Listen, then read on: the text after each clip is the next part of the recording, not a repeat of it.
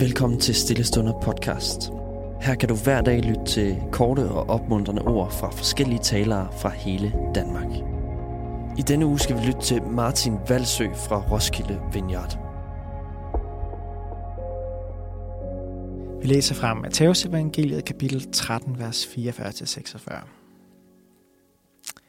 Jesus fortsatte. Med Guds rig er det som en skat, der lå skjult i en mark.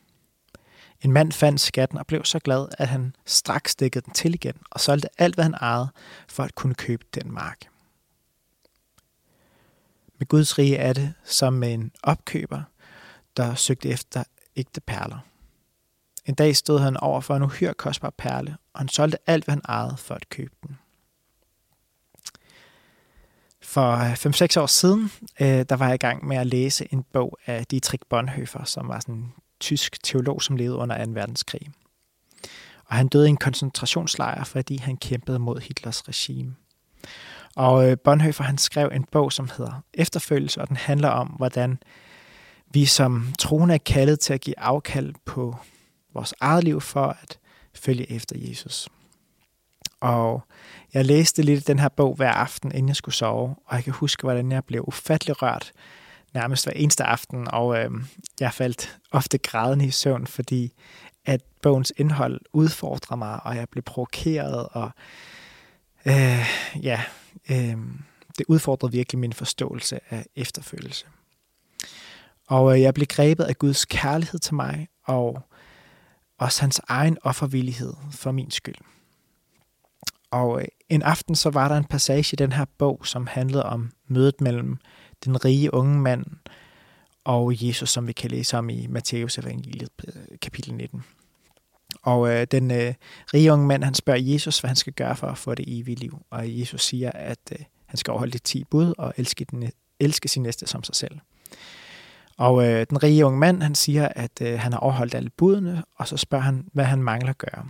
Og så siger Jesus noget meget provokerende. Han siger sådan her, hvis du virkelig vil opnå det fuldkommende liv, så gå hen og sæt alt, hvad du ejer, og giv pengene til de fattige, og så skal du få del i himlens rigdom, og kom så og følg mig. Og øh, jeg har hørt historien måske tusindvis af gange, nej, det, det er måske lidt overdrivelse, men hundredvis af gange før, og, øh, og den har ramt mig øh, flere gange lige i mellemgulvet. Øh, men jeg har altid hørt, at det selvfølgelig øh, ikke skal handle om, at vi skal sælge, eller den handler ikke om, at vi skal sælge alt, hvad vi ejer. Den handler om, at vi skal, altså om villigheden til at sælge alt, hvad vi ejer. Altså vores hjertes indstilling. Men øh, Bonhoeffer, han vender det fuldstændig på hovedet, fordi han siger, at det ikke bare er et teoretisk spørgsmål. Øh, der, det, det handler ikke bare om, at vi er villige til at sælge alt og give det til de fattige og så følge Jesus, men det er faktisk en direkte opfordring. Og Bonhoeffer selv, han tog konsekvensen af sin egen teologi øh, helt ud i livet, og opgav et liv i sikkerhed i England og flyttede til Tyskland under krigen for at kæmpe for det, han havde kært. Og øh, der midt om natten i min seng, hvor jeg havde læst det her, begyndte jeg simpelthen at hulke, fordi jeg oplevede, hvordan Gud han kaldte mig til at overgive mig og min egen komfort mere til ham.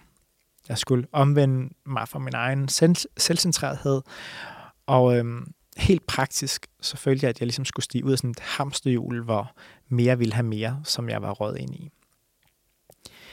Og jeg blev nødt til at stige ud af sengen og lægge mig fladt ned på gulvet foran Gud og sige, Gud, jeg overgiver mig til dig. Hvad der er mit, det er dit. Og øh, det blev sådan faktisk startskud på sådan en længere rejse, hvor jeg i stedet for at sidde på boliga.dk hver eneste aften og kigge efter en større lejlighed med altan, øh, Øh, så begyndte jeg i stedet for at sælge min egen dele og bo mere minimalistisk.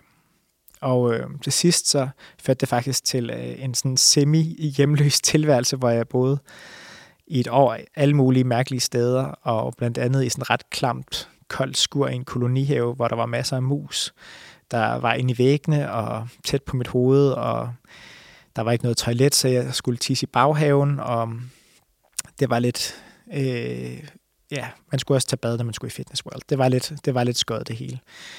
Øhm, og så sov jeg også nogle gange i en bil, hvor der blev meget, meget koldt. Øh, så øh, i den periode var min mor ret bekymret, og øh, i flere uger kunne hun faktisk ikke rigtig sove. Men øh, pointen er ikke, at det var lykken at leve på den her måde, for øh, det var det ikke specielt. Men det var heller ikke, fordi det var dårligt. Jeg oplevede, at mine ting faktisk ikke blev så vigtige for mig. Det var ikke dem, som ejede mig, men det var mig, som ejede dem. Og jeg oplevede faktisk, at jeg blev fri. Fri til at give, og fri til at være mere generøs. For det, jeg havde, det var alligevel ikke mit eget, det var Guds. Og denne proces gjorde det faktisk meget nemmere for mig at flytte fra København til Aarhus, hvor jeg er præst nu, men også den proces, jeg skal til nu, hvor jeg flytter fra Aarhus til Roskilde. Øhm, fordi at jeg ikke er så bundet af min egen mark længere. Og øh, den her stad, rejse er jeg stadigvæk i gang med at øve mig stadigvæk i at overgive mig selv mere og mere. Men øh, jeg har virkelig erfaret, at skatten det er offrende værd. Og jeg tror aldrig, jeg har bekymret mig så lidt om penge, som jeg gør nu. Jeg har oplevet, at jeg altid har nok, selv de måneder, hvor det faktisk ser lidt sort ud. Og hvis der er lidt minus på kontoen, så har jeg bare oplevet igen og igen, hvordan at det altid er gået i nul, eller der er kommet en eller anden uventet betaling ind. Jeg har oplevet, at Gud han er trofast. Og jeg har heller aldrig oplevet så dyb en glæde, selv når det stormer omkring mig. Og livet, det stormer. Øh, men jeg har oplevet, at piraten ikke kommer og stjæler min glæde. Og så tror jeg aldrig, jeg har oplevet sådan en dyb fred. Ja, og jeg har lyst til bare lige at slutte af med et, et citat fra øh, Vineyards grundlægger, som hedder John Wimber, og han siger sådan her. Økonomien i Guds rige er ret enkel.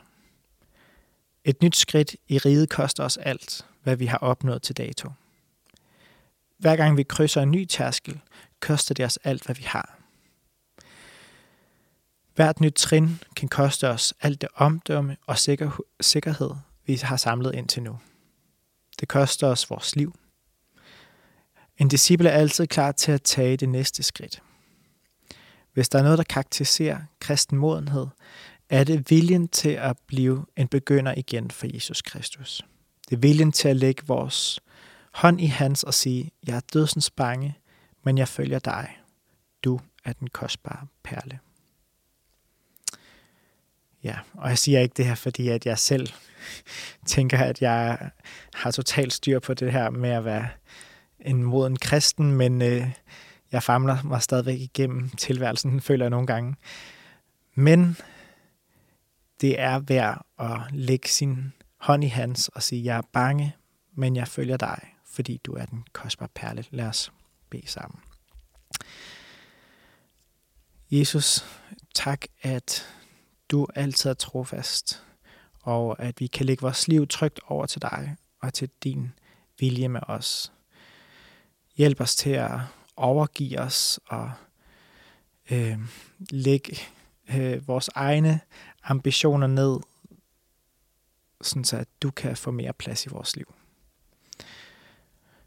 Og øh, du ser, at det kan være svært, og det kan, vi kan være bange for at tage skridtet ud i efterfølgelse af dig, men hjælp os til at ture, og hjælp os til at øh, også opleve, at du er med hver et skridt på rejsen. Tak, at vi kan stole på dig, fordi du er en god Gud. Du er den kostbare perle. Amen. Tusind tak, fordi du lyttede med. Hvis du blev berørt af dagens andagt eller har nogle spørgsmål, så vil vi opfordre dig til at tage kontakt til en præst i dit nærområde. Husk også, at du kan lytte til alle sangene fra Stillestunder på Spotify, Apple Music, YouTube og andre streamingtjenester. Ha' en god dag.